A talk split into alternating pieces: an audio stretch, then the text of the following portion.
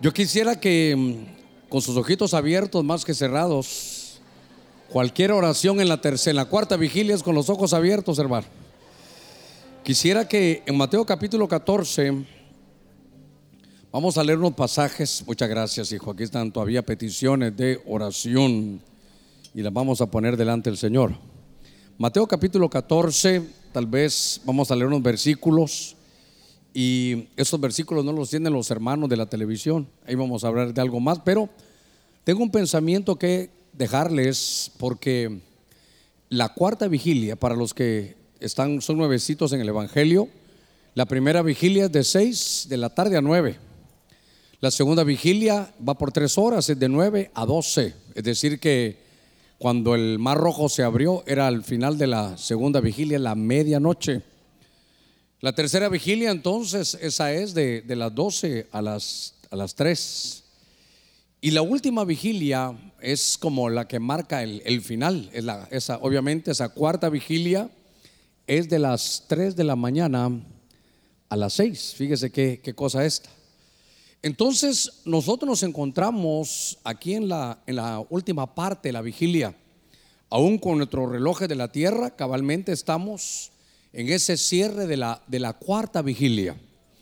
En todo el proceso, hermano, que tiene y todas las maravillas, los beneficios que hay en las vigilias, que con el tiempo podemos estudiarlas, pero es importante ver todos los acontecimientos. Es más, hay algún versículo que, que por ahí dice que no sabemos cuándo vendrá el Señor. Fíjese qué cosa. No sabemos si a la segunda o cuando cante el gallo, que es la tercera vigilia, o en la última vigilia. Me quedé pensando yo, ¿por qué dice que el Señor viene en esos, en esos momentos? Porque las vigilias marcan un, un desarrollo, un proceso. Y entonces, ahorita usted y yo, en el reloj de la tierra, nos encontramos en la cuarta vigilia. La cuarta vigilia es como el quien dice el final, el final.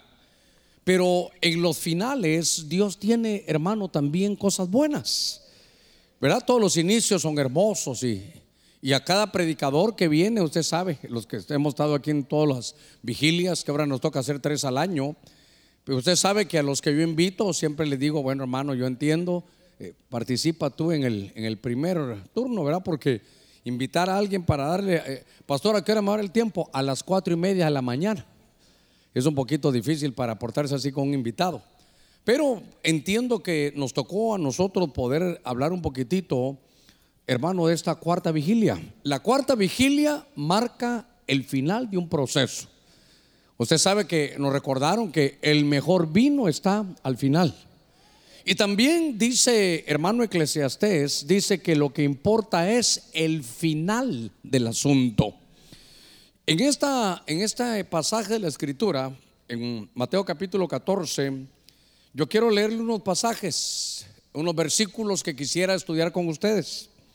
Si usted tiene su Biblia abierta, ahí en el capítulo 14 de Mateo, dice desde el verso 24, le voy a rogar que, abra su Biblia ahí.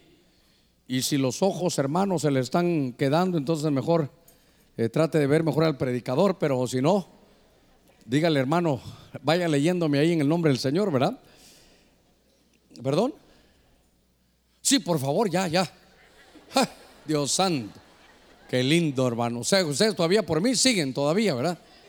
No, ni les pregunto, hermano. Yo me engancho otra vez de esos trencitos que hacen los hermanos y, y ya no terminamos hoy. Voy a tomar unos minutitos nada más, pero yo quiero ser fiel a esto que estuve leyendo esta tarde. Y dice la escritura en el verso 24 de Mateo 14 pero la barca estaba ya muchos estadios. A ver, voy a leer desde el verso 23. Después de despedir a la multitud, el Señor subió al monte a orar. Fíjese, subió a orar. Es decir, ya eso de la primera vigilia, eso de las seis en adelante. Y al anochecer, ahí estaba el Señor solo. Entonces el Señor se queda orando ahí, hermano, en el monte. Pero quiero que siga conmigo en este pasaje. Pero la barca estaba ya a muchos estadios, dice, de tierra y era azotada por las olas porque el viento era contrario. El Señor se quedó en el monte y los discípulos avanzaron, hermano, en la barca. Y dice que era azotada por las olas porque el viento era contrario. Y en el verso 25, que es lo que me interesa a mí, de hermano, es que a la cuarta vigilia de la noche, a esta hora, dice que Jesús vino a ellos andando sobre el mar, caminando sobre las aguas. Y los discípulos, viéndole andar sobre el mar, se turbaron. Y decían, es un fantasma. Fíjese qué cosa. No sé cómo dirá su Biblia. Pero ellos estaban viendo a eso de las, entre las 3 y las, y las 6 de la mañana, van en el mar, van hermano en oscuras, y de pronto allá en lontananza, allá a la distancia, logran ver que alguien viene ahí caminando.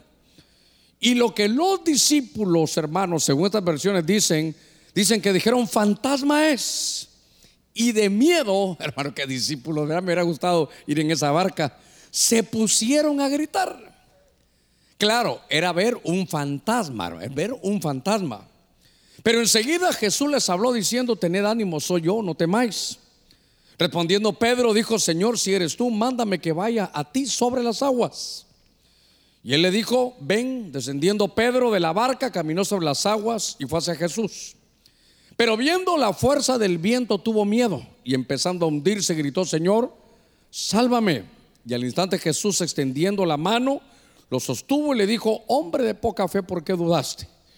Dice, cuando ellos subieron a la barca, el viento se calmó y todos los que estaban en la barca adoraron. Yo quisiera que en ese pasaje, es que le iba a decir que oremos, pero orar es peligroso estas horas, hermano. Es peligroso estas horas. A otra hora lo voy a poner a orar, pero ahorita no. Yo quiero que, visualice un poquitito los, los hechos, cinco puntos, ahí tal vez lo podemos dividir rápidamente. Porque el Señor se queda, hermano, en el monte orando. Y le dice a los discípulos, adelántense. Ahí nos juntamos más, tal vez otro día. Y cuando ellos ya iban, quiere decir que iban en la barca, pero iban solos. El Señor no iba con ellos. Sin embargo, el Señor les había dicho que ellos tenían que irse. Y de pronto en medio de, en medio de, ese momento, yo Hermano, es que no es lo mismo. Yo no sé usted cómo se enfrenta usted al mar. Yo no sé si usted eh, le tiene confianza al mar o es un poquito desconfiado en el mar. Lo que pasa también para nosotros como hondureños aquí de la costa norte, eh, fíjese que para mí los mares, no sé quién le puso nombre, pero para mí es al revés. Porque usted sabe que el de allá de Choluteca, ese hermano, es el Pacífico. Y aquí arriba está el Atlántico. Pero cuando uno conoce el Pacífico, le digo de la realidad, de Pacífico no tiene nada. De verdad, de Pacífico no, porque ahí son olas, hermano, entran las olas. Si usted no sabe meterse, le dan una su buena revolcada y lo vuelven a agarrar. Y si usted se va donde están las olas, para estar en un mar, hermano, tranquilo, hay que ir después de las olas. Y a veces hay problema porque el mar tiene sus corrientes. Pero aquí estaban en una especie como de lago. Sin embargo, dice que el viento era contrario. Mire cómo son las cosas que a veces nos suceden.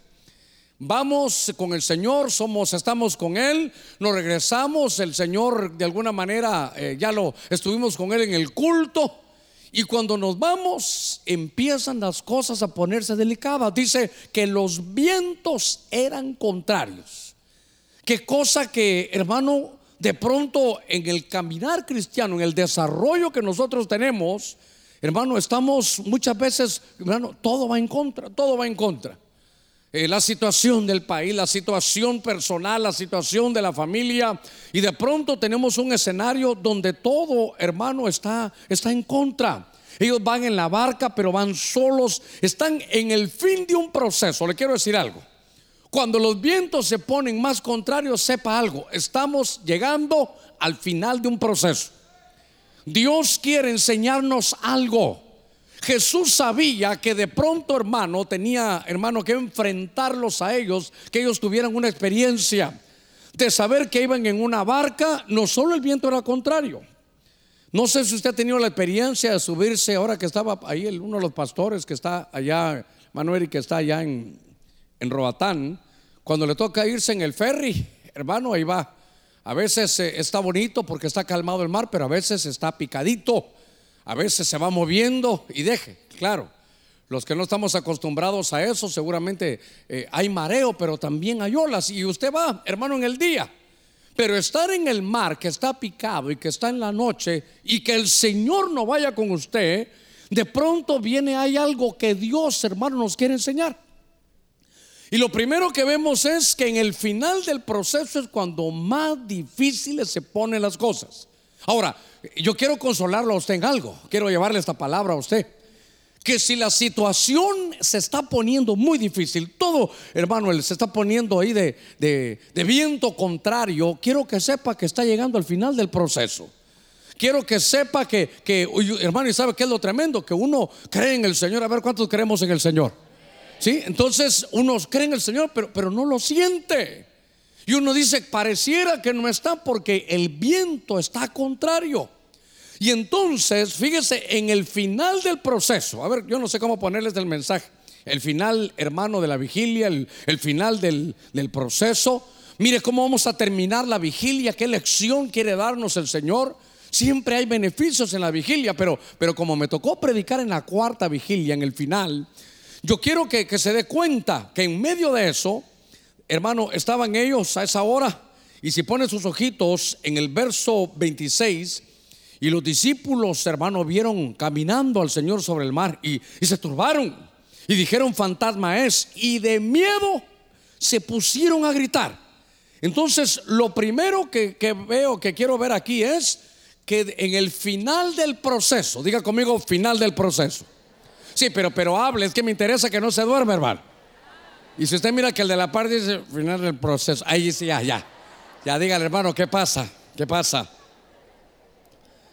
Allá arriba nos estaban dando como pastelito, pero yo sentí como que tenía, no sé si tenía licor ese, ese pastel. Yo, mejor lo tuve que reprender porque había que algunos hermanos ya estaban así como para atrás. Bueno, lo que quiero llevarlo es que en este final del proceso, cuando estamos en el final del proceso, el viento está contrario, tome nota, que después lo que viene es lo sobrenatural. Cuando está uno en el momento más álgido de la vida, prepárese porque viene lo sobrenatural. Cuando ya no hay solución humana, prepárese porque viene lo sobrenatural. Cuando el pueblo del Señor estaba, hermano, en el, en el mar rojo, recordará usted que, que de pronto tenía enfrente el mar y cuando se hicieron para atrás, hermano, ya estaban frente a una pared y venían los egipcios, ya no había salida, ya no había salida, pero estaban en el final del proceso. Y en el final del proceso viene lo sobrenatural. Diga conmigo lo sobrenatural. Viene, yo no sé que usted esté viviendo, no sé cuánto tiempo llevarán una prueba, pero entonces ahora viene lo sobrenatural. Y fíjese que en medio de esto, mire qué cosa, hermano. Dice en el verso que leímos, verso 26, que cuando vieron lo sobrenatural, eh, mire, mire cómo somos, hermano. Acababan, de estar con el Señor. ¿Cuántos años tenían de estar con Jesús? No sé. Y ahora viene lo sobrenatural. Ven que viene el Señor allá y lo primero que se les ocurre, hermano, es fantasma es. Hermano, yo no sé si usted ha tenido experiencias sobrenaturales. A ver, a ver. Pero ¿cómo, cómo pudiera decirle yo esto? Yo no sé, es que, mire, le voy a contar, la palabra fantasma no me gusta. La palabra fantasma no me gusta. Y bueno, verlos mucho menos. Pero, ¿alguna vez usted ha tenido alguna experiencia sobrenatural que uno dice esto no es de Dios? ¿Alguna vez usted ha sentido, por ejemplo, que duerme y, que no se puede mover y usted quiere gritar y no puede? O, solo a mí me pasará. Y después de haber leído la Biblia, después de venir a un culto, ya le iba a decir después de regresar de la vigilia, pero no lo quiero amarrar a eso. Pero, pero han habido experiencias. Yo le conté que Hace muchos años, 1978, imagínense, 41 años, yo no quería ir a un culto. Estaba en medio, yo les he contado a usted, en medio de las, de las, de las, este, este tiempo cabal, octubre. Y era el tiempo cuando juegan béisbol. Y ahí estaban y, yo no quería ir al juego. Y yo le conté a usted que la persona que me llegó a traer me dijo, Germán, venga, vamos, lo que no se lo quiero hacer largo porque no le quiero dar sueño. Pero yo, yo le dije, mire, la verdad, un juego de estos una vez en la vida, cultos hay muchos más. Imagínense que qué desventurado yo, pero, pero tenía como 14, 10 días de ser hermano cristiano. Y entonces, como yo no quería ir, ya le dije, mire, yo no voy a ir, le dije al que me fue a traer, le agradezco, pero no voy a ir. Y un vaso, hermano, de vidrio que estaba pequeñito en mi casa, así boca abajo en la mesa, en medio de nosotros dos, se levantó y estalló el vaso. Eso lo vio él, lo vi yo. Y mi mamá me decía, mi hijo, no sea pesado, váyase ahí con el ingeniero, que era un ingeniero que me había llevado para ir al culto. Cuando yo vi que ese vaso se quebró, le dije, solo me cambio y nos vamos. Porque son cosas, hermanos, sobrenaturales.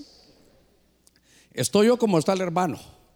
Mis hermanos se habían convertido al Señor hacía unos dos semanas. Ese es el tiempo más o menos que nos llevamos. Y entonces me dieron, hermano, un, evangelio, me, evangelizaron esa noche. Y entonces eh, yo solo le seguí la corriente. Sí, ah, qué lindo que recibiste a Jesús, qué bueno. Bueno, los felicito, se fueron a acostar todos. Y yo dije, solo yo me quedé de hombre en esta casa. Mire lo que la maltratada que le estaban dando a mis hermanos. Y entonces agarré de unos, era tan pobre yo que no tenía para comprar cigarros, yo mismo me los hacía, unos así chiquititos. Y entonces me salí al patio, hermano, y me pongo ahí afuera a, a meditar un poquito en la vida, ¿verdad? Y empiezo a fumarme ese cigarrito, chiquitito pero pegón. Y entonces cuando yo llevaba un par de jaloncitos, hermano, entonces vi que mi perrito estaba en la otra, en la, un corredor así muy similar a este, y entonces lo llamo. Lo llamé, hermano. No, no a ti, hermano. Estoy haciendo así, ¿verdad? Entonces lo llamé. Y cuando lo llamo y venía, se me se quedó a medio camino y se fue para atrás llorando el perro. Y cuando yo estoy así, detrás, hermano, aquí, en mi oído,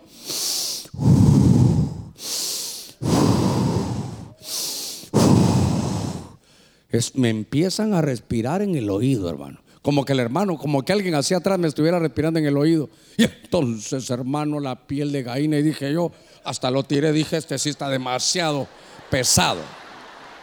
Pero mire, mire, le estoy hablando de cosas sobrenaturales, terribles, feas, feas. Pero, pero por eso es que lo que le quiero hablar es que, es que hay cosas sobrenaturales de Dios y cosas sobrenaturales del enemigo. Cuando se habla de la palabra fantasma, fantasma, aunque no me gusta la palabra, realmente ponga cuidado en esto, si se está durmiendo tal vez esto lo va a despertar. Fantasma es un espíritu, es un espíritu, es un espíritu. Obviamente de una persona que ya se murió, que puede ser redento o irredento. ¿Qué significa eso? Que, que, fue redimido o que no fue redimido. Otro día voy a salir de este lío que le estoy diciendo. Pero es un espíritu que, está ahí. Esos son los fantasmas. Usted lo puede leer en el libro de Job capítulo 4, verso 15 por ahí está, dice que Job estaba, hermano, a medianoche y de pronto vio un fantasma, no le pude ver la cara, dice, pero la piel se me puso así como un erizo y entonces el fantasma hasta le habló, hermano. Usted lo puede leer en el libro de Job. Cuando se habla en el libro de, Isaías, dice Isaías, y oí la voz como de un fantasma que susurraba, que traía la voz debajo de la tierra. Isaías también sabía eso. En alguna versión de Isaías 34, 14, en una versión creo que Dios habla hoy, dice, y el fantasma, dice ahí, hermano, que espanta en la noche. No lo estoy asustando, no lo estoy asustando, sino más o menos para que no se pueda dormir ahorita, y después llega a su casa a dormirse. Eh, y ahora miramos a los, a los discípulos que están en medio de las aguas y ven a alguien caminar, claro, hermano, ¿quién va a estar caminando en las aguas? Por otro lado, era, era a esta hora, ya 5 o 6 de la mañana. Y entonces dicen, fantasma es. Lo que quiero llevarlo es que en lo sobrenatural, hermano, hay cosas que son de Dios y obviamente cosas que no son de Dios. Pueden haber espíritus que puedan hablar, Hermano, y pero por eso creo que en, una de las epístolas de Juan dice, probad los espíritus para ver si son de Dios. Mire, a mí me ha pasado, pero en sueños, en sueños. Yo, yo entiendo que hay como niveles de sueños. No sé qué nivel de sueño estará usted ahorita, ¿verdad? Pero, pero ya, ya se está quedando, ya se está quedando. En los niveles de sueños puede llegar un momento en que usted sabe que está soñando. Y de pronto puede haber que usted esté hablando con alguien. Y yo, cuando yo entiendo que estoy en el sueño, que estoy soñando, entonces aprovecho para poder, hermano, saber eh, qué, me están dando, si es de Dios o no es de Dios. Y la Biblia dice, probad los espíritus para ver si son de Dios o no. Si confiesan que el verbo vino en carne, son de Dios. Si niegan la divinidad de Jesús, no son de Dios. Entonces hay que probar los espíritus. Ahora, estaba viendo que había, hermano, obviamente dice que cuando vieron lo sobrenatural les dio miedo. Diga conmigo, miedo. Esa es la, hermano, tenemos que evitar eso. Es que, es que el miedo es la, la puerta que el enemigo pone para, para dañarnos. No le tenga miedo a lo sobrenatural. Entendamos que si estamos en la iglesia y usted siente, hermano, algo, hermano, tiene que ser algo de Dios, a menos que lo que pasa es que el Señor lo quiera liberar. Si usted está en su casa orando y se mueve un vaso, no va a decir, uy, Satanás está aquí. No, dígale al ángel, déjalo ahí que estoy orando. Porque él lo son. Mire, no le tenga miedo a lo sobrenatural. A muchos de ustedes no los ha bautizado el Espíritu Santo para que usted hable en lenguas porque le tienen miedo a lo sobrenatural. Entonces el Señor está diciendo, en medio de la experiencia sobrenatural, él, está diciendo, hermano, como entiendan, esto no, esto no es de fantasmas, esto no es de espíritus redentos o irredentos.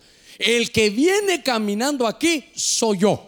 Entonces, ahora, como quiero llevarlo en orden, note usted que estamos hablando del final de un proceso.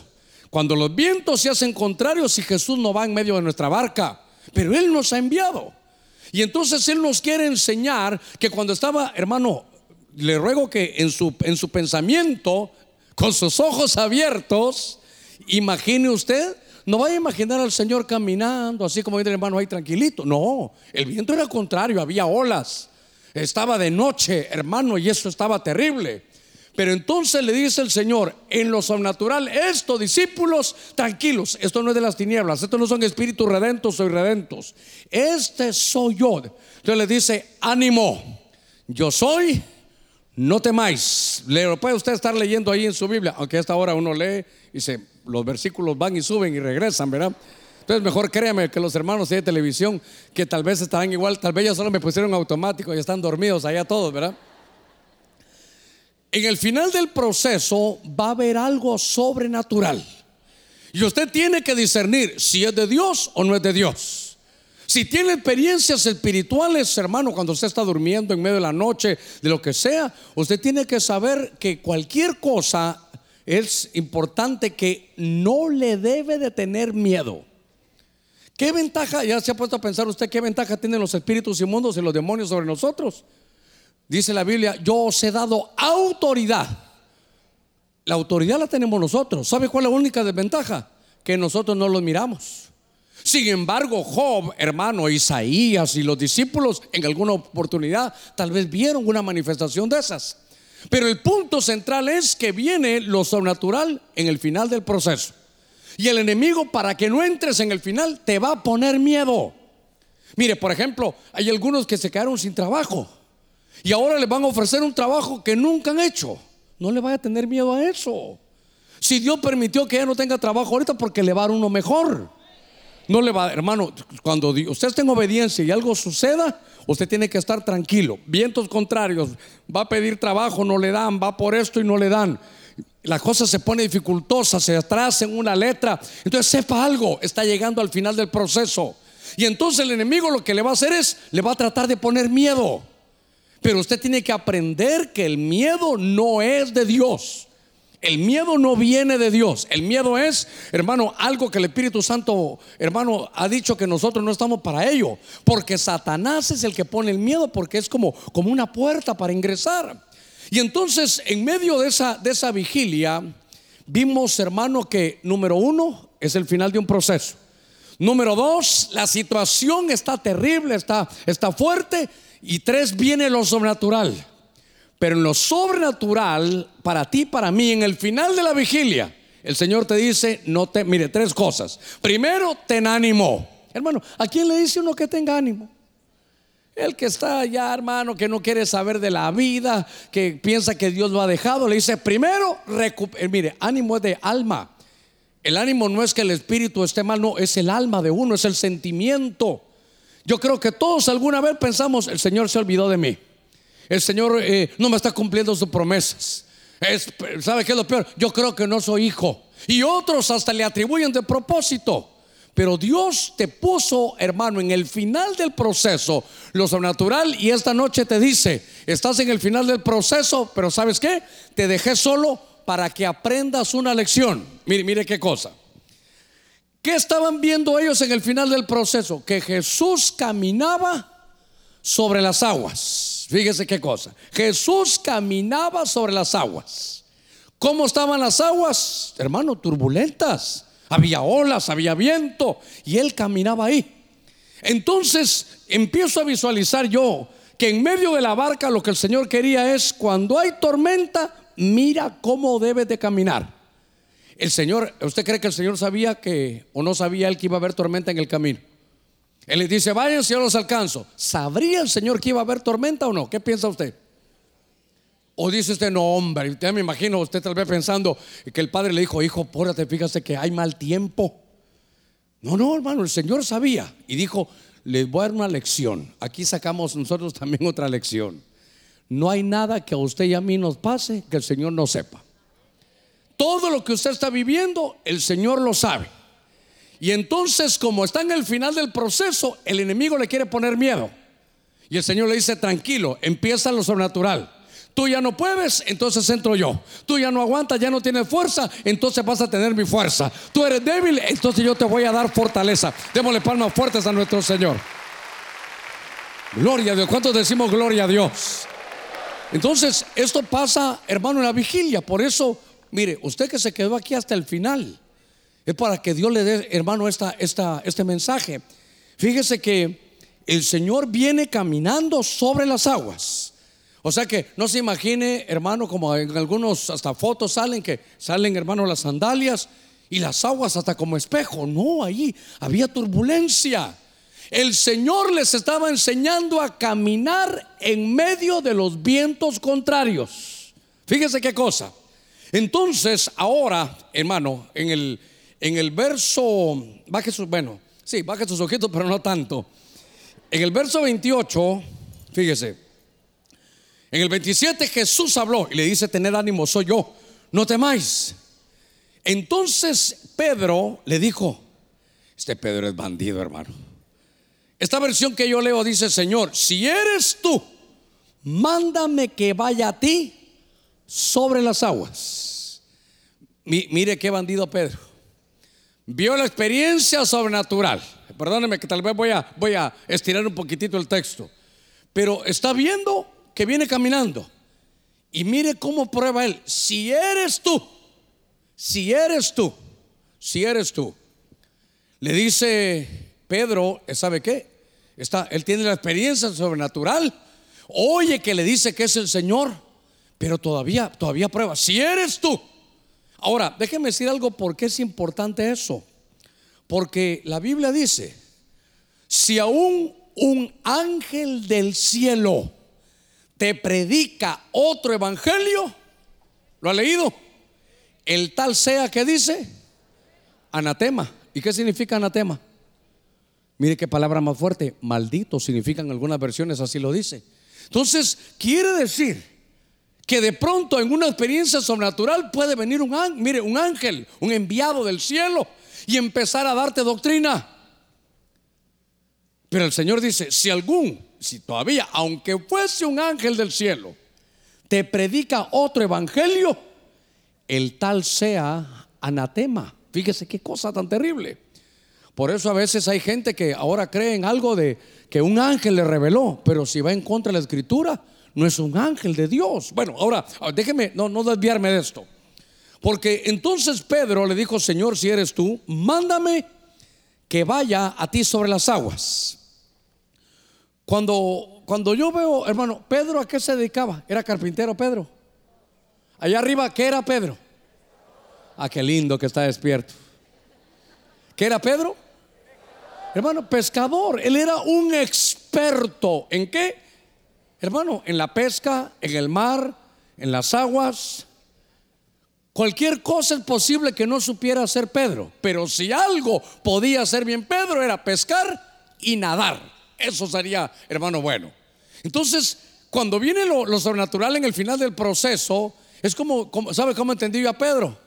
Que de pronto mira, mira a Jesús que viene en medio de los vientos contrarios y lo ve y le dice, Señor, si eres tú, mire, manda, no sugiere, manda, da tu orden de que yo pueda bajarme de esta barca y romper las leyes, hermanos naturales, eso me habla otra vez de sobrenaturalidad. En medio de, hermano, de, estar ahí en medio de las tormentas, Ahí va montado en la barca, ahí va, hermano, en su barquito. Y, aunque el barco se mueva, tal vez, hermano, y tenga alguna náusea, si usted quiere, el que lo acompañe. Pero él sabe que ahí está seguro. Pero entonces ahora el Señor le está dando la lección. Miren cómo se camina en medio de la turbulencia. Miren cómo se camina cuando hay una situación difícil. Miren cómo se camina cuando hay vientos contrarios. El Señor, hermano, ahí venía caminando. Y entonces Pedro le dice, ¿sabes qué? Yo lo que sé es nadar.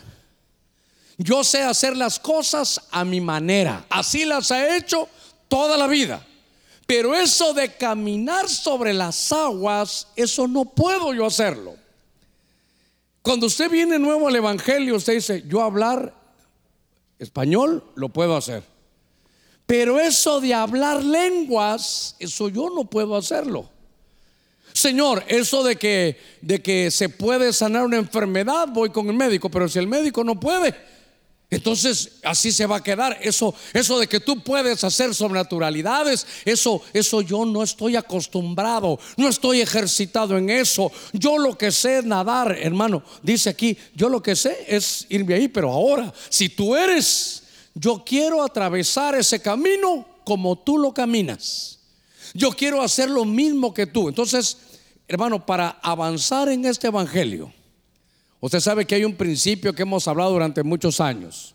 No sé cómo le ha ido a usted en los diferentes años, pero si siempre le va igual, tiene que salirse, hermano, un ratito de, ese ambiente de, conveniencia, de esa comodidad, de, de su zona, como dicen algunos, de seguridad. Mientras estaba en la barca, hermano, todos estaban ahí. Pero solo Pedro dijo, si tú eres, manda, da tu orden. Y el Señor le dijo, ¿sabes qué? Sí, ven para acá. Y entonces, ¿sabe qué? En medio del final de la vigilia, en medio de este proceso, Dios lo que quiere es que salgas de tus límites, hermano. Tienes que salir de los límites, ¿sabes qué? Que tú mismo te has fijado. Hermano, en el Evangelio le voy a decir algo, no hay techo en el Evangelio, hermano. No hay límites en el Evangelio. ¿A cuánto nos ha bendecido el Señor? Sí, pero, pero hay más todavía. Hay más todavía. Aquí no hay límite de bendición. Démosle palmas fuertes a nuestro Señor. Aquí no hay límite de bendición. Por eso se recuerda cómo bendicen hermano Abraham. Abraham, hermano, le dicen, ¿sabes qué? Alza tus ojos hasta donde veas, norte, sur, este y oeste. Hasta ahí te voy a dar. Entonces, ¿sabe cómo, cómo sería esto? Eh, yo llego hasta allá. Entonces usted dice, hasta aquí te voy a dar gracias, Señor. Y cuando llegue aquí, dígale, Señor, y aquí ya puedo ver más. Entonces va avanzando. En este evangelio no se detenga. Atrévase a extender sus estacas. No sea escaso. No se limite. No se ponga límites. Salga de sus límites y va a encontrar lo sobrenatural, hermano de Dios. Mire, es que le voy a contar algo, hermano. Hay cosas que, que Dios hace. ¿Cuántos decimos amén? Pero, pero el Señor dijo, bueno, voy a hacer vino, porque se acabó el vino aquí en las bodas de Caná. Pero ¿cuál era el problema? Que las tinajas estaban, estaban vacías. ¿Las llenó él? Le dijo, no, ustedes llenen las tinajas. ¿Ustedes quieren vino? Llenen las tinajas.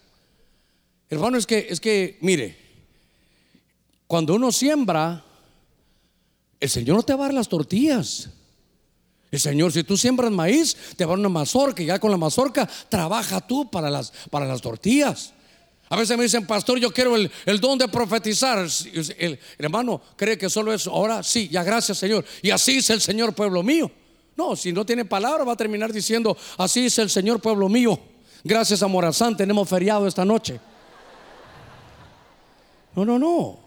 Dios le va a dar algo y usted tiene que cultivarlo. Dijo, dijo el Señor, ¿quieres lo sobrenatural? Bájate de la barca. ¿Quieres lo sobrenatural? Quítate de esa zona de seguridad, esa conveniencia que tienes. ¿Quieres ver? Mire, ¿quieres hacer lo mismo que yo hago? Entonces tienes que hacer cosas diferentes a las que siempre has hecho. Hermano, si hacemos lo mismo todos los años, los mismos resultados tendrán. Pregúntale que sea la par suya, primero dígale, hermano, no se duerma aquí, espérese un ratito, ya nos vamos a ir. Pero dígale, hermano, ¿Ha tenido mejores resultados? ¿Ha tenido mejores resultados? Porque lo que está diciendo aquí, hermano, es, Pedro, es seguir este camino como tú lo transitas. A ver si me doy a entender en estos minutos finales. Hermano, ¿sabe qué me dice mi reloj?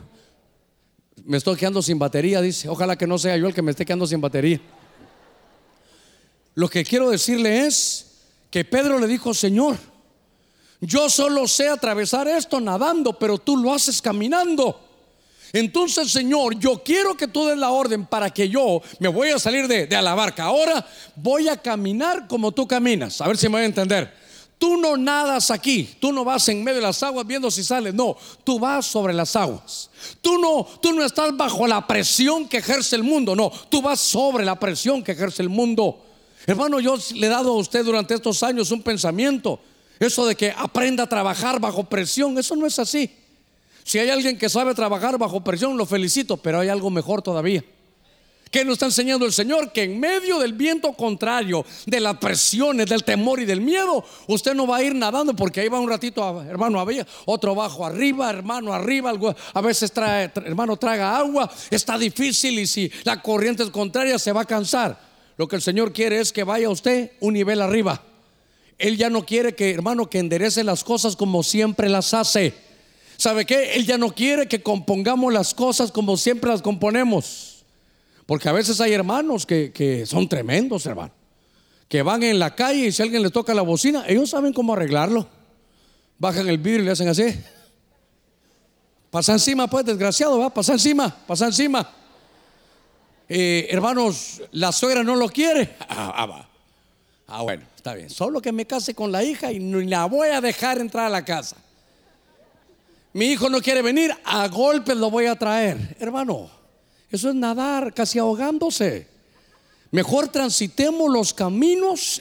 La señal, la enseñanza es en medio de la, hermano, de, de esa cuarta vigilia, dice Dios, te voy a dar la lección cómo se camina en medio de las dificultades. Es sobre las aguas, no es bajo las aguas. No es nadando que te vas a cansar, es caminar sobre las aguas. Entonces Pedro le dijo, Señor, yo quiero seguir los caminos como tú los transitas. Yo quiero arreglar las cosas como tú las arreglas. ¿Qué hacía el Señor, hermano, cuando lo maldecían? Y venían, hermano, los vientos contrarios que le decían, lo hablamos hace poquito en estos cultos, que era hijo de fornicación, el domingo lo hablamos, decían que estaba endemoniado. Hermano, ¿qué hacía el Señor para transitar en medio de eso? Hermano, usted le dicen, ah, pareces hijo del diablo. Botellita de Jerez, le decimos, hermano. O más hijo del diablo es usted. No toquéis a los ungidos, dice el Señor. Juicio sobre ellos. No, no, no. Jesús cuando lo maldecían, él bendecía. Así se camina sobre las aguas. Tenemos que entrar, hermano, a un mundo sobrenatural. El mundo espiritual es, hermano, más, em, a ver cómo le, más real que este mundo que nosotros tenemos. Ahí funcionan las cosas de otra manera. Y por eso cuando yo veo esto, era, hermano, poder caminar como el Señor arregla las cosas, es caminar sobre las aguas. Entonces, estoy llevándolo a este punto del, final de la, de la, vigilia. Algo tenemos que aprender. Ya se acabó el retiro, sí, hermano, viernes, sábado, domingo, lunes, martes, hermano, y miércoles y amaneciendo ahorita ya. Pero es, estás llegando al final del proceso. Viene lo sobrenatural y te va a atacar el miedo. No permitas, hermano, darle lugar al miedo. Y tienes que aprender a discernir porque Dios lo que quiere es que aprendas a manejar las cosas por el Espíritu. Mire, hace muchos años dimos una enseñanza de cómo el apóstol Pablo ungía la, la ropa Hermano, algunas versiones dan a entender que él tenía, que sé yo, algún pañuelo y él lo ungía y decía, yo no puedo ir hasta allá porque era difícil caminar o, las distancias. Y con ese paño, hermano, que llevaban iba ungido y con eso se sanaba la, gente. Otros dicen que la gente, yo, yo pienso que era mejor así, llevaban la, hermano, qué sé yo, por ejemplo, llevaban la sábana, hermano, de la cama de donde estaba el enfermo porque no podían llevar al enfermo. Y entonces ungían la sábana y llevaban esa misma sábana, la ponían sobre el enfermo y el enfermo sanaba. Hace cualquier cantidad de años hablamos de esos, de esos medios que el Señor utiliza. Y entonces una hermana de aquí de la iglesia tenía problemas con su esposo, le hacía relajo, hermano, lo maltrataba, lo dejaba fuera, hermano, de la casa, le cambiaba el llavín, hermano, una cosa ahí terrible porque el hombre era, era terrible para ella también. Y entonces siempre tenía problema, el hombre andaba perdido ahí entre las mujeres, era un lío. Pero mire que la hermana oyó eso y dijo, ¿sabe qué estaba diciendo ella? Ah, yo voy a arreglar las cosas mejor de otra manera. Ya, ya, ya le tiré la ropa, ya lo maltraté, ya lo eché de la casa, ya lo corrí y de todos modos sigue igual. Entonces ella dijo, como un culto de esto, dijo ella, voy a solucionar las cosas de una manera sobrenatural. Por eso cuando predicaba aquí Roberto Lugo decía, hermano, que hay cosas que se arreglan de rodillas. Pero esta hermana oyó eso. Algún día la voy a invitar para que ella cuente, pero es un poquito engorroso, es difícil, mejor se lo cuento yo. Como vio ella que había que ungir la ropa, entonces ella por iniciativa propia empezó, hermano, a trabajar a su esposo de otra manera. De una manera, hermano, del reino espiritual, de una manera que se llama sobrenatural. Y entonces agarró el aceite y le dijo, Señor, yo leí en tu palabra que Pablo ungía los paños, los mandaba, y en el original es como removedores de espíritu. Usted lo puede buscar en su casa. Eran como, eso era como, como removedores, como ustedes, bueno, ya, ya la, vida ha cambiado mucho, pero antes cuando se lavaba una ropa muy sucia, eh, se ponía un ratito, hermano, en cloro, se ponía esto, pero si no se le ponían otras cosas, agua caliente, para, a veces hasta leche para quitar manchas de tinta, y eso removía. Y entonces la hermana lo que hizo fue que agarró la ropa de su esposo. Llegaba el esposo con sus tragos, con un lipstick aquí, hermano y entonces él llegaba ahí escondiéndose, ella no, ella, no le alegó. ¿Ya veniste, mi amor? Sí, y él hasta así para atrás, hermano, ¿verdad? No, no, mira, ahí te hice la comida, ya, qué raro, ¿verdad? Y que te voy a preparar algo para que mañana lunes vayas a trabajar bien. Y el esposo, bueno, está, a saber a dónde está yendo, pero qué raro. Porque cuando la limosna es mucho, hasta el cura duda, hermano. Entonces, fíjese que lo que hizo esta hermana fue que le agarró su ropa y con el aceite. Señor, estoy ungiendo la ropa de mi esposo para que donde él vaya, Señor, en el mundo espiritual saben que va marcado por ti. Es que solo para que se despierte, porque yo sé que se todavía los ojos están luchando usted con eso, pero le ungió los calcetines para que sus pies, hermano, no fueran a lugares prohibidos su camisa donde, donde tenía las huellas de que alguien le lo besaba, ahí le ponía su toquecito de aceite. Ay, hermano, hasta en la ropa interior. ¿A qué se refiere, pastor? Hasta en el calzoncillo, hermano. Ella, ella sabe que dijo, Señor, que él no pueda estar con ninguna otra mujer, solo conmigo. Y sabe qué dice, hermano, que, que empezó a llegar más temprano a la casa. Y dice que, que de ahí ya solo llegaba con los traguitos, ya, ya le empezó a revisar los cuellos. Ya no venían marcados los cuellos. Como usted sabe cómo son las señoras terribles a veces, ¿verdad? Llegaba ella y hermano, como que un sabueso. Oliendo, hermano, la ropa, todo. La revisión completa, hermano. Y entonces, hermano, ¿sabe qué? Perdóneme a ver cómo lo puedo decir. Se le fue el pegue al Señor. ¿Se entiende eso que se le fue el pegue? El donde él llegaba, hermano, ahí las chavas le llegaban. Pero la hermana agarró ese texto del libro de los hechos y dijo, ya le pegué, ya lo saqué, ya le tiré todo, ya lo maltraté, hasta lo he empujado en la casa y él sigue igual. Entonces ella dijo, voy a aprender a caminar en lo sobrenatural. Le voy a creer a este libro. Y entonces le ungía la ropa. Hermano, por ahí andará el hermano ahora. Ahí andará ya. Cuando vino, hermano, mire, pasó mucho tiempo, la hermana decía, pastor, mire, y ahora ya llega más temprano, pastor. Yo le me daba miedo preguntarle si ahora llegaba a las 3 o a la 1 de la mañana, ¿verdad? Porque hacía que más temprano. Pero, pastor, ya dejó de beber. ¿Sabe lo que ella hizo? Hermano, dice que le ungió su, su camisa le ungía, hermano, em, cuando estaba ya, er, cuando estaba todavía dormido, las manos. Dice que le ponía un toquecito de aceite cuando él estaba, usted sabe cómo, cuando alguien ha bebido, cómo duerme, y hacen.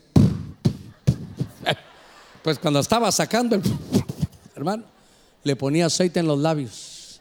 Y le decía, Señor, que cuando pruebe el licor ya no le guste o que le haga mal. Hermano, esa mujer Mire, ella ya no peleaba, ya no hacía nada, sino se, ¿sabe qué? Se salió de la barca, hermano. Se salió de, de, tratar de nadar en medio de la tormenta. Eso es lo que ella sabía hacer bien.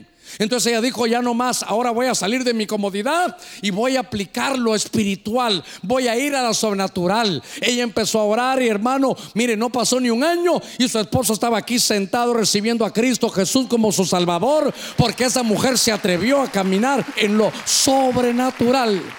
A ver, démosle palmas fuertes a nuestro Señor. Gloria a Dios. Bueno. Gloria a Dios. Casi que le digo, eh, denle palmas fuertes al Señor y que se despierte el hermano que está a la par suya, ¿verdad? La verdad que así. Así que, gracias, gracias Señor. Hay que decirle al hermano, ¿verdad? Para que esté ahí. Gloria al Señor, qué lindo estar en medio de ustedes. déjeme avanzar para ir cerrando, no los ojos, sino el tema. Fíjese que cuando vimos esto, yo quiero que ponga sus ojitos en el verso 26.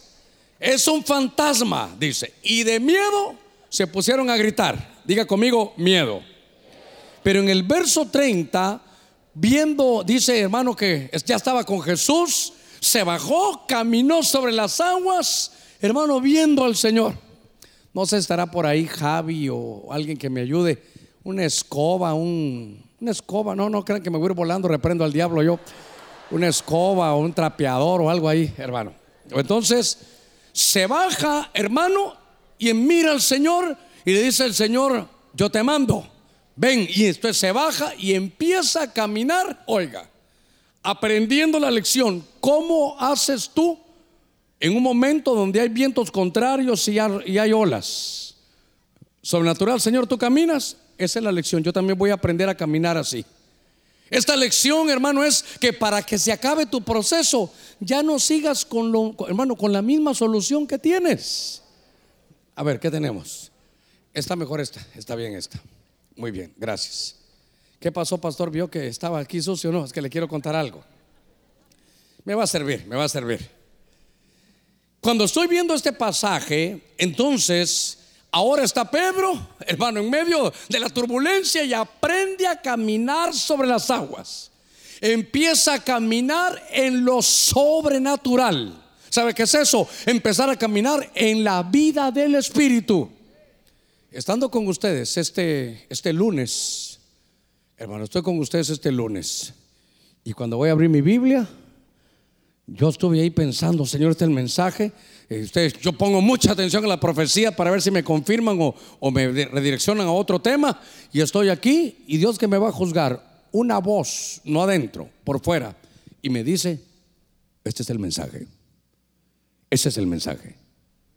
No, no crea que adentro, no, no, no, yo sé cuando Dios habla por dentro, pero esto fue afuera, aquí, este es el mensaje. Y yo me había quedado sin voz el domingo y, pero yo dije, Señor Dios, cuando el Señor me dijo, este es el mensaje, no hay cosa más linda para un pastor, hermano. Porque uno prepara el mensaje, pero uno quiere que sea del Espíritu. Porque si es del Espíritu, le va a llegar a usted el Espíritu. Y la voz aquí, aquí, es el mensaje. Entonces entendí yo, hasta volteé, hermano, y ¿será que, qué pasó aquí? Tal vez aquel que habla allá atrás en los monitores. Pero hay que aprender a caminar como lo hace Jesús. En medio de los conflictos hay que aprender. Y entonces ya había caminado. Dice el verbo, el Señor le dijo, hermano, ven, dice este verso, y descendiendo Pedro de la barca caminó sobre las aguas y fue hacia Jesús. ¿Va conmigo? Vamos, estamos terminando. Verso 30, dice la escritura, pero viendo la fuerza del viento, ¿qué le pasó? ¿Qué le pasó? Allá arriba, ¿qué le pasó? Otra vez, hermano, tuvo miedo. Casi que le ponemos a este versículo el miedo contraataca, hermano. El miedo parte segunda. Primero tuvo miedo en lo sobrenatural. Ahora tiene, ahora mira el viento, que es lo normal. Eh, entonces ahora le tiene miedo a lo natural. El miedo es algo que el Señor, hermano, no le ha puesto al hombre. No, no, mire, si hay cobardía, no es de Dios. Le voy a decir algo más. Si hay timidez, no es de Dios. No crea que ser tímido es bueno. No, no, no, hermano. Eso, eso no es de Dios. La cobardía no es de Dios. El temor, ese miedo no es de Dios. Y entonces, ahora, otra vez, hermano, dice que tuvo miedo. Entonces yo quiero que, que vea esto, que tuvo miedo y empezó a hundirse. Gritó, dice, diciendo, Señor, sálvame. Cuando él se baja de la barca y va sobrenatural, su mirada con Jesús. Ahí va. En, hermano, si allá estuviera Jesús y aquí va caminando Pedro, ¿cómo está el mar? ¿El mar está tranquilito? No, el mar está viento contrario. Si ellos, hermano, están en medio de una dificultad, se está entrando el agua, hay movimiento. Hermano, están llegando al final. Cuando más se mueva, cuando más prueba haya, cuando tú estás, hermano, terriblemente emproblemado, estás llegando al final de tu vigilia. Estás llegando al final del proceso. Prepárate porque viene lo sobrenatural. Prepárate porque te va a tocar salir de la barca y hacer las cosas, hermano, como Dios camina. Cuando él ve, hermano, a Jesús, cuando él ve a Jesús, entonces todo está bien. Pero dice que de pronto, hermano, aquí estamos terminando. Viendo ya no a Jesús, ¿qué, ¿qué, fue lo que empezó a ver? El viento, ¿sabe qué? Empezó a ver lo que lo rodeaba. Pastor, pero si está hablando de viento, ¿para qué puso esto? Muy sencillo, hermano, porque cuando usted quiere guardar el equilibrio, ojalá que me salga bien, entonces lo que se hace es la mirada arriba. Si usted se va a mover, sí, se va, pero la mirada ahí arriba. Si tiene la mirada ahí, usted puede seguir. Y puede ser que vaya para allá. Cuidado con la bocina porque va a tronar el pastor. Entonces, en medio del problema, para guardar el equilibrio, su mirada en el cielo. Pero ¿qué pasa si yo quiero predicarle? Aquí, allá, hermano, se va a caer. Entonces, perdón hermano, perdone, no, no, no lo estoy sacando. Solo quiero decirles algo. Entonces, en medio del caminar sobrenatural, no mire lo que lo rodea. No ponga atención a los desalentadores. Tape sus oídos a los que lo están desacreditándole la fe. Usted mantenga sus ojos allá arriba en el cielo, viendo a Cristo, viendo a Cristo, viendo a Cristo, viendo a Cristo, porque es la única manera de caminar en lo sobrenatural. A su nombre, a su nombre, a su nombre. Démosle palmas fuertes a nuestro Señor. Ya no vea, hermano, la dificultad. Entonces, hermano, ¿dónde está su mirada? Es que ahí es el problema. ¿Dónde está su mirada? Ah, es que el diácono no vino a la, a la vigilia. Entonces no vengo yo tampoco. No ponga su mirada en el diácono. Es que el anciano se fue al primer turno, no ponga su mirada en él.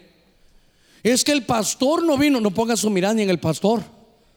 Para avanzar en este evangelio, hermano, terminar los procesos, aprender la lección de Cristo es que no importa qué tanto te rodee, el enemigo va a querer lanzarte viento, va a querer lanzarte dudas, pero para guardar el equilibrio, hermano, y poder caminar sobre las aguas, viendo a Jesús. No quites tus ojos de Jesús. Ahí va el Señor. Para donde agarre el Señor, para ahí vas tú. Puede caer uno por aquí, otro por allá. Mil y diez mil, pero a ti no llegará, porque tienes tu mirada solo en Cristo. Te vas a sostener como viendo al invisible, viendo al Señor Jesús. Qué terrible es que muchos hermanos se caen porque ponen sus ojos en el hombre. Pastor, si aquel que profetizaba ahora se está echando los tragos, yo por eso no voy al culto. Entonces primero me defiendo yo. ¿Y yo qué culpa tengo, hijo? Y después le digo, y si algún día me pasara algo a mí, no pongas tu mirada en mí, ¿qué culpa tiene el Señor? ¿Por qué te quieres ir? Me dijo, me dijo uno, pastor, yo me voy de la iglesia. Sí, ya no, ya no aguanto uno de los que se sientan no sé dónde, que habla con usted, que tiene fotos con usted. Le digo, hermano, todos tienen fotos, yo me tomo fotos con todos. Yo le digo, Señor, gracias. Qué lindo ser pastor, que siendo uno feo, todos se quieren tomar fotos con uno. Qué lindo, hombre, esto es maravilloso. Yo voy a algunos lugares y, hermano Germa, ya, ya, aléjense todos. No, no, no. Digo, no, déjalo. Digo, si, miras qué bonito siento yo, que siendo feo, todos se quieren tomar fotos con uno. Pues uno de esos hermanos, er, cuando miran ellos que alguien hermano que grande tropieza, ellos también tropiezan. Lo que el Señor nos está enseñando en el final de esta de este retiro, en el final, hermano, de esta vigilia es que puedes caminar sobre las aguas con turbulencia, con vientos contrarios, con todos contra ti, solo si puedes, hermano, ver al Señor siempre ¿cómo vas a resolver esto? ¿Qué hace Jesús? Algunos hasta hacen chiste de eso. Pero esta es una tremenda verdad. Cuando usted no sepa qué hacer, los ojos en Jesús. ¿Qué hubiera hecho Jesús aquí? Piense, hermano, mire, mire, y es tan sencillo. Por ejemplo, sencillo. El hermano habló de mí y era de mis amigos. Y era de con los que yo, yo estaba ya, eh, discipulábamos juntos y habló de mí. Entonces, yo no le quiero hablar, ya me quiero ya. Entonces piense, no lo voy a resolver como toda la vida he resuelto los problemas. No, no, no. ¿Qué hubiera hecho Jesús? Le hubiera dicho, vete de aquí y yo me voy para otro lado. Jesús lo hubiera perdonado. Y cuando uno piensa, yo sé, por eso no me gusta ese mensaje, pastor, porque tengo que perdonar. Sí, pero ¿y no te perdonan a ti todos los días? Perdonan nuestras ofensas, como también nosotros perdonamos a los que nos ofenden. Dele la vuelta a la tortilla o a la baleada, sí, porque ahorita creo que ya está, muchos de aquí van a salir a desayunar, hermano. Entonces es, no me perdones porque yo tampoco perdono aquí. Estoy llegando al final, hermano, de esto.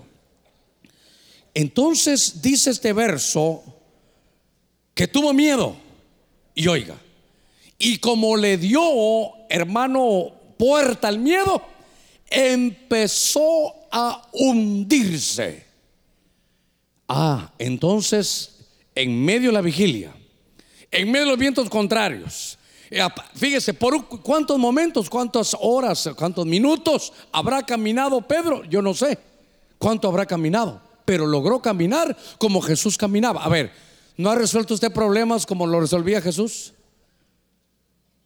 Ninguno ha resuelto un problema así como resolvía Jesús. A ver, ¿ha perdonado usted a alguien? Bueno, entonces ya actuó como el Señor. Cuando el Señor, hermano, lo habían crucificado, dijo, Padre, perdónalos, porque no saben lo que hacen. ¿Usted ha perdonado a alguien? Bueno, ya, ya está actuando como Jesús. ¿Ha ayudado a alguna persona alguna vez? Bueno, ya está actuando hermano como Jesús. Pero no le ha pasado que en medio de que usted ya va caminando como Jesús, de pronto, hermano, empieza a hundirse.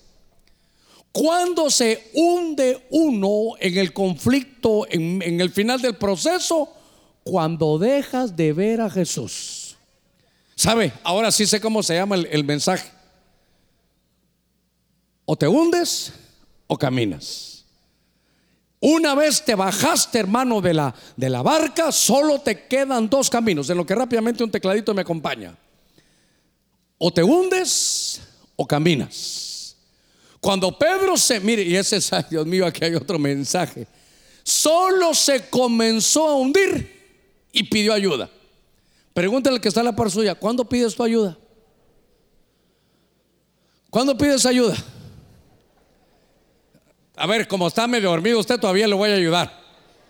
Dígame uno que, que, hermano que no pidió ayuda cuando, cuando comenzó a hundirse. Bueno, Judas dice un hermano.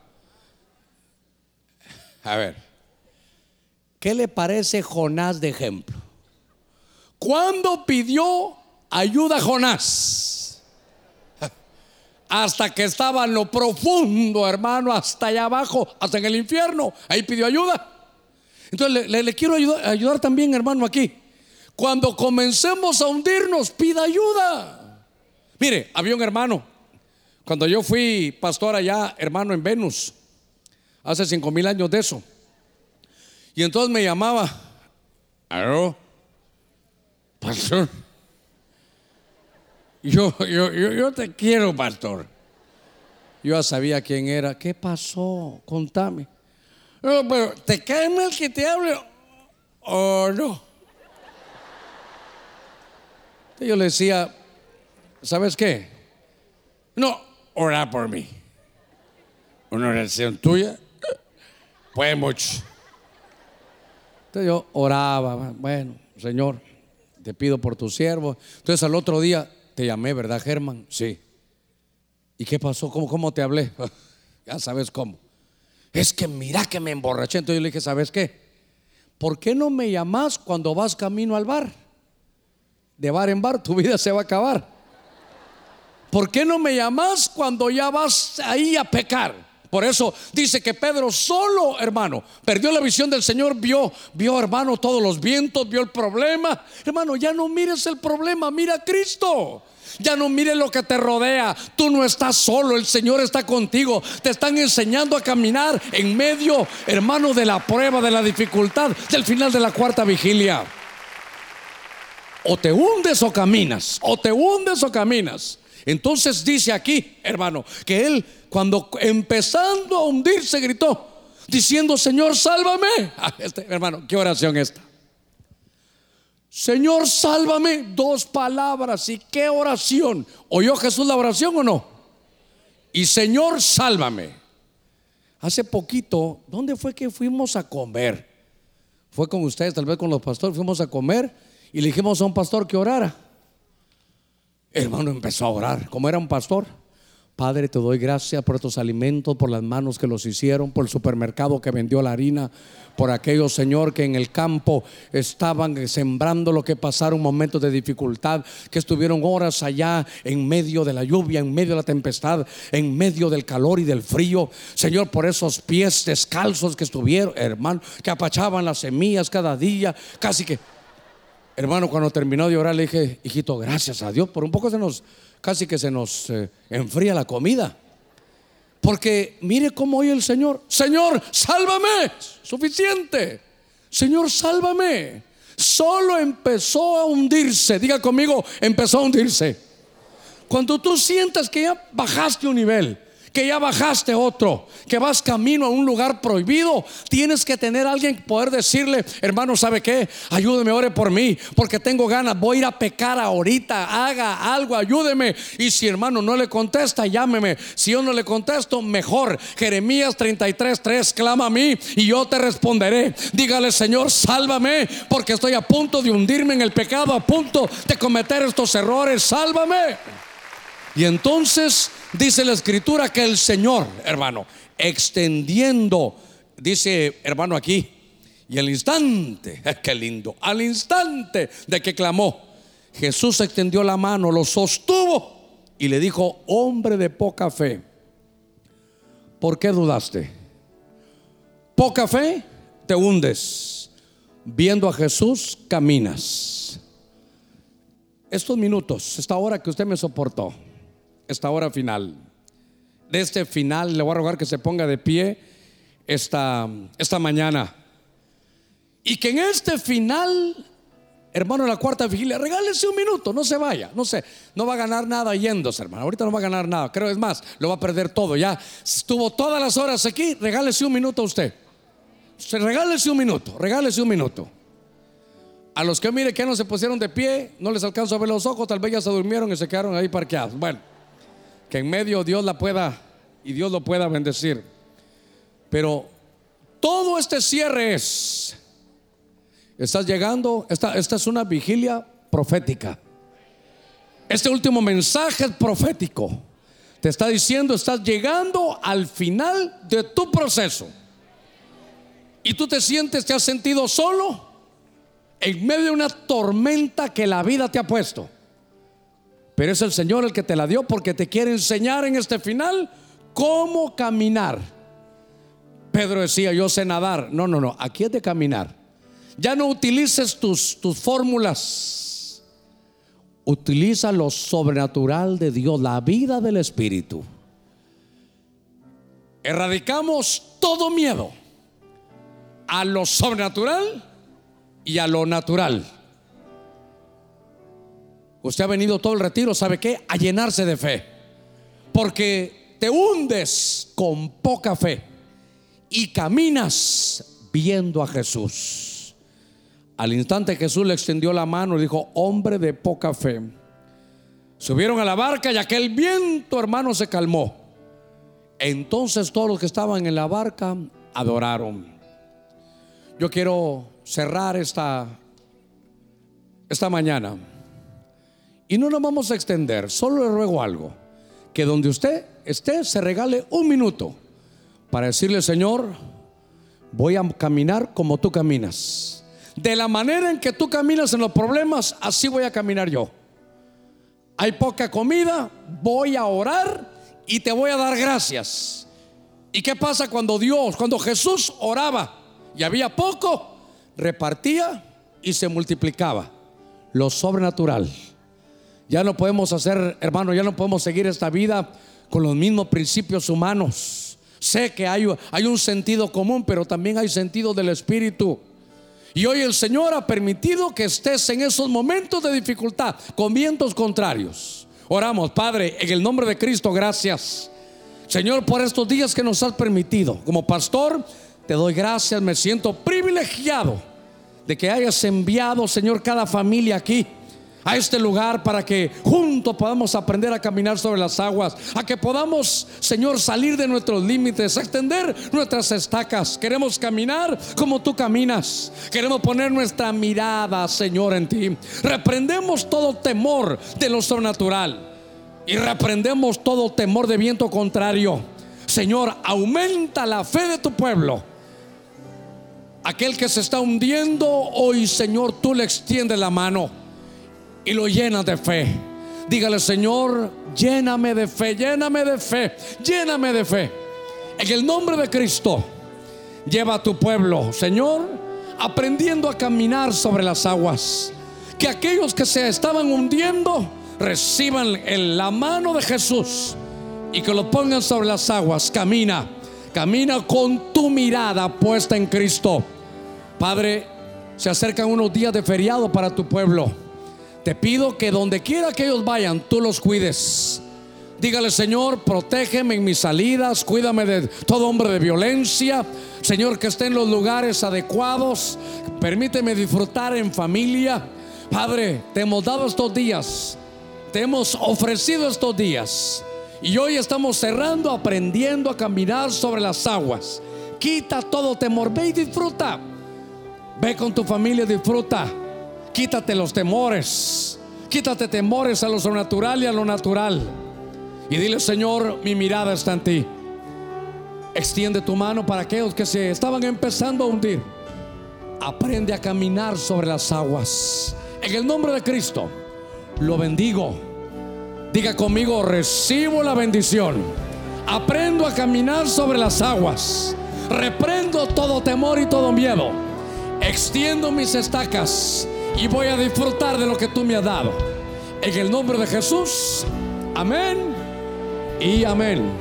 Que Dios lo lleve con paz, con bendición, caminando sobre las aguas. Domingo 3 de la tarde. Que Dios lo bendiga.